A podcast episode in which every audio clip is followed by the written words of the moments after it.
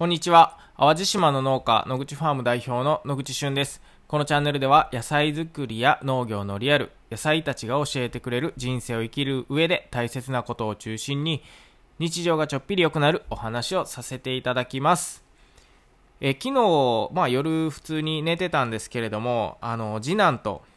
一緒のベッドで寝てたんですよ。で、うちの家庭は、若干変わってるかもしれないんですけど、毎日誰かと寝る相手が変わるというか、長男も次男もね、今日はここで寝るとか、明日はあそこで寝るとかね、行ったり来たり、いろんな部屋を行ったり来たりしながら、あんまり定点がないというかね。で、昨日は、次男がね、僕と一緒に寝るっていうことで、僕と一緒に寝るというか、勝手に僕の横でさっき寝始めたみたいな感じなんですけど、一緒に寝ててですね、この時期になってくると、だんだん人が隣にいるとめっちゃ暑いみたいな、そういう時期になってくるんですが、とにかくね、次男は可愛いんですけど、もう寝相がめっちゃ悪いんですよね。で、夜の3時ぐらいに一度僕は起こされてですね、なんで起こされたかっていうと、もうありえない方向で寝てたんですよね。最初は川の字というか、2人しかいないですけど、同じ方向を向いて寝てるんですけど、夜中3時ぐらいになるとね、きっと暑かったんでしょうね。彼はまず布団を蹴り始めて、そして横向きになるんですよね。なので僕が縦で次男が横だったらプラスっていうね、そういう交わり方をするんですよね。で、じっとしてないので、とりあえず足とか動かしてるとね、もうめちゃめちゃ蹴られるんですよ。なので夜中3時に一度僕起きてですね、その次男の方向をまた正しい方向に直して、ちょっとね、足でギュッギュッギュッって蹴りながらね、壁の方に追いやってまた僕寝たんですけど、また4時ぐらいになったらね、次男はまたプラスになってるんですよ。そんなんでね、今日はもう全然寝た感じがしない。で、朝も眠たいし、もうお前ちゃんと寝ろよっていう感じでね、起きた時に言ったんですけど、彼はね、ぐっすり寝れてるんでね、そうみたいな感じでもう朝小学校に行きましたけれども、今日はお昼間も暑かったし、なんか知らんけど一日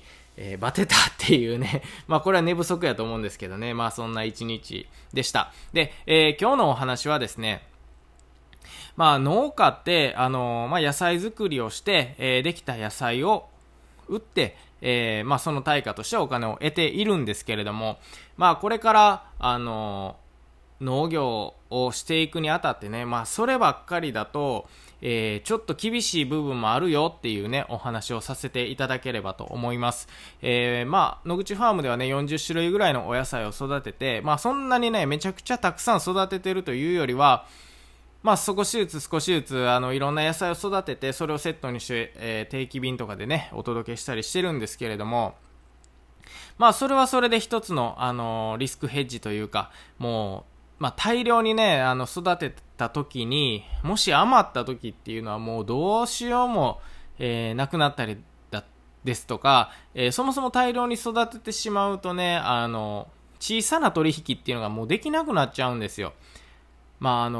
いつも僕言ってるんですけど、1万個育ててね、1件の大きな取引先に送ったら、トラックの1回の手配と、あと1回の伝票だけで済むんですけれども、1万個育ててね、それを1人1個ずつ売っていくってなるとね、1万回の伝票と1万回の配送が必要になってくるんですよね。なのでたくさん育ててしまうと、もう本当に、収集がつかなくなってきてしまうので、うちとしては100個育てて100個を別々のお客様に売るっていうね、スタイル、そういうイメージなんですけれども、これまで今年で僕は11年目のシーズンをね、今走っているとこなんですけれども、割と、最初はガンガン面積を増やした、5年ぐらいを過ごして、その後、逆にね、小さな取引で高価格帯で売りたいなということで、面積をどんどん絞り始めた、また5年間を過ごして、で今はですね、そういった大きい取引をドーンってするよりは小さい取引を重ねていくみたいな、なのでそういったスタイルに変わってきてます。で、なんでね、基本なんで今日こんな話するかっていうと、基本的に農家って野菜とかお米を育てて、それを売るっていうのは基本スタンスなんですが、ちょっとあまりにもね、なんかこう気候の変動がなんかすごいなって最近思うんですよね。僕が農業を始めてこの10年間ぐらいを見てもですね、一度もこう平年並みですよみたいなね、なんか平均的やったな今年みたいな年ってほとんどないんですよね。10年のうち1回あったかないかみたいな感じなんですよ。でも近所のおじさんとかね、結構年配の方に聞くと、いや昔はもうほんまに育てやすかったというか、毎年安定して冬は寒い、夏は暑いで、寒いって言ってもそのアホみたいに寒くなくてとかね、夏もその35度とか38度とかそんなんじゃなくて、結構淡路島は30度ちょっとぐらいやったよとかね、そういうこれはもう記憶の話なんですけれども、なんかここ最近はもうほんまにこう気候が読めないみたいなね、そういった話をされてるんですね。で、僕たちっていうのはその野菜を育てる上でやはり自分たちの技術っていうのはもちろん高めていかないといけないんですが、その技術を凌駕するぐらいの気候変動があった時にもう僕らどうしようもないんですよね。野菜っていうのはもちろん自然のものなので、いくら僕らが頑張って、何か施してあげようとかしても、やはりこう雨が全然降らないよとかね、めちゃくちゃ強い台風が来たよとか、今年の寒波はもう毎日こうマイナスですとかね、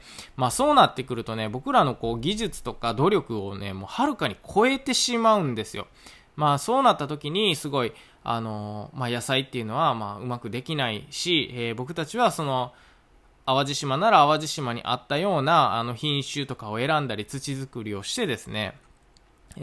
管理をし始めるわけなんですけれども、一回種をまくと今年は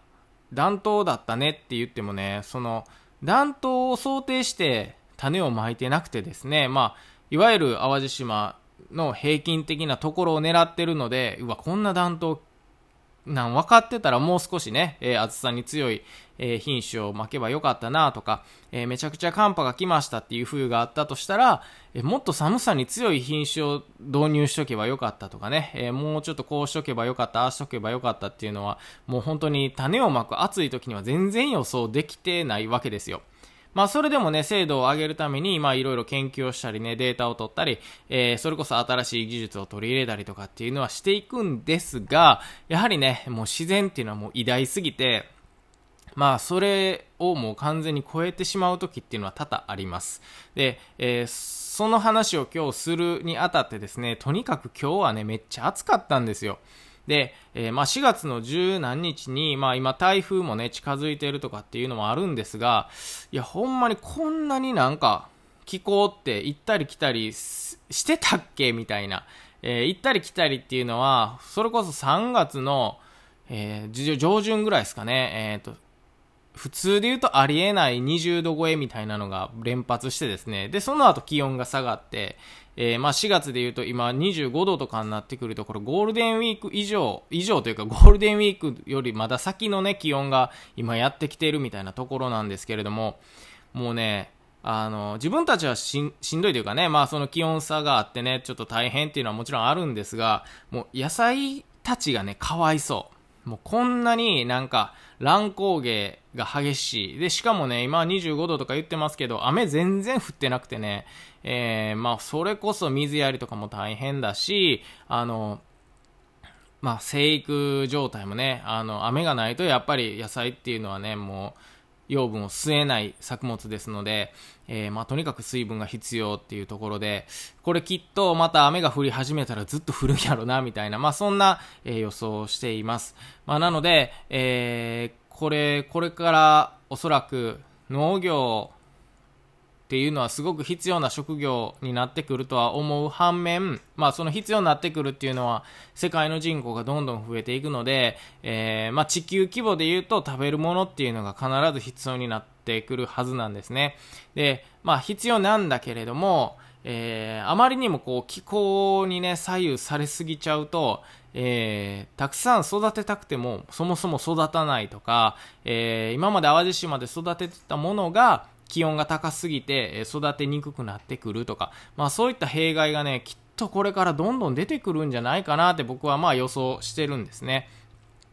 まあ、なので、農家としてね、まあ、選択する道としてはもちろんその野菜作りを極めて、規模を広げるとか、それなりの経営ができるようにね規模を縮小しても単価を上げていくとか、まあ、そういったものを売る、野菜を売る、まあ、そういった部分と、まあ、あともう一個持っとかないといけない、リスクヘッジとしては、まあ、やはり売らなくても収益が上がるっていうねちょっと保険みたいなものって必ずこれから必要になってくるかなと思ってます。で、まあ今必要なもので、まあ、パッと思いつくもので言うと例えば食育とかね、農業体験、まあそれこそ、場所を貸してあげるとかっていうのもありかもしれないですね。まあなのでまあそういう、何かこう野口ファームにとっても、こう野菜をこれからじゃあどんどんあと10年20年と、売って育てて売るっていうスタイルプラス、やはり何かこう自分たちが培ってきたものを、まあ、伝えて、それを換金するみたいなそういうシステムとかアイデアっていうのが、まあ、必要になってくるかなと、今日はねこのくそ暑い日中、ふと思ったので、シェアというかねお話しさせていただきました、まあ、最後まで聞いてくださりありがとうございます。これからまあ暑くなってくるにつれてね野菜がどんどん減っていてお米が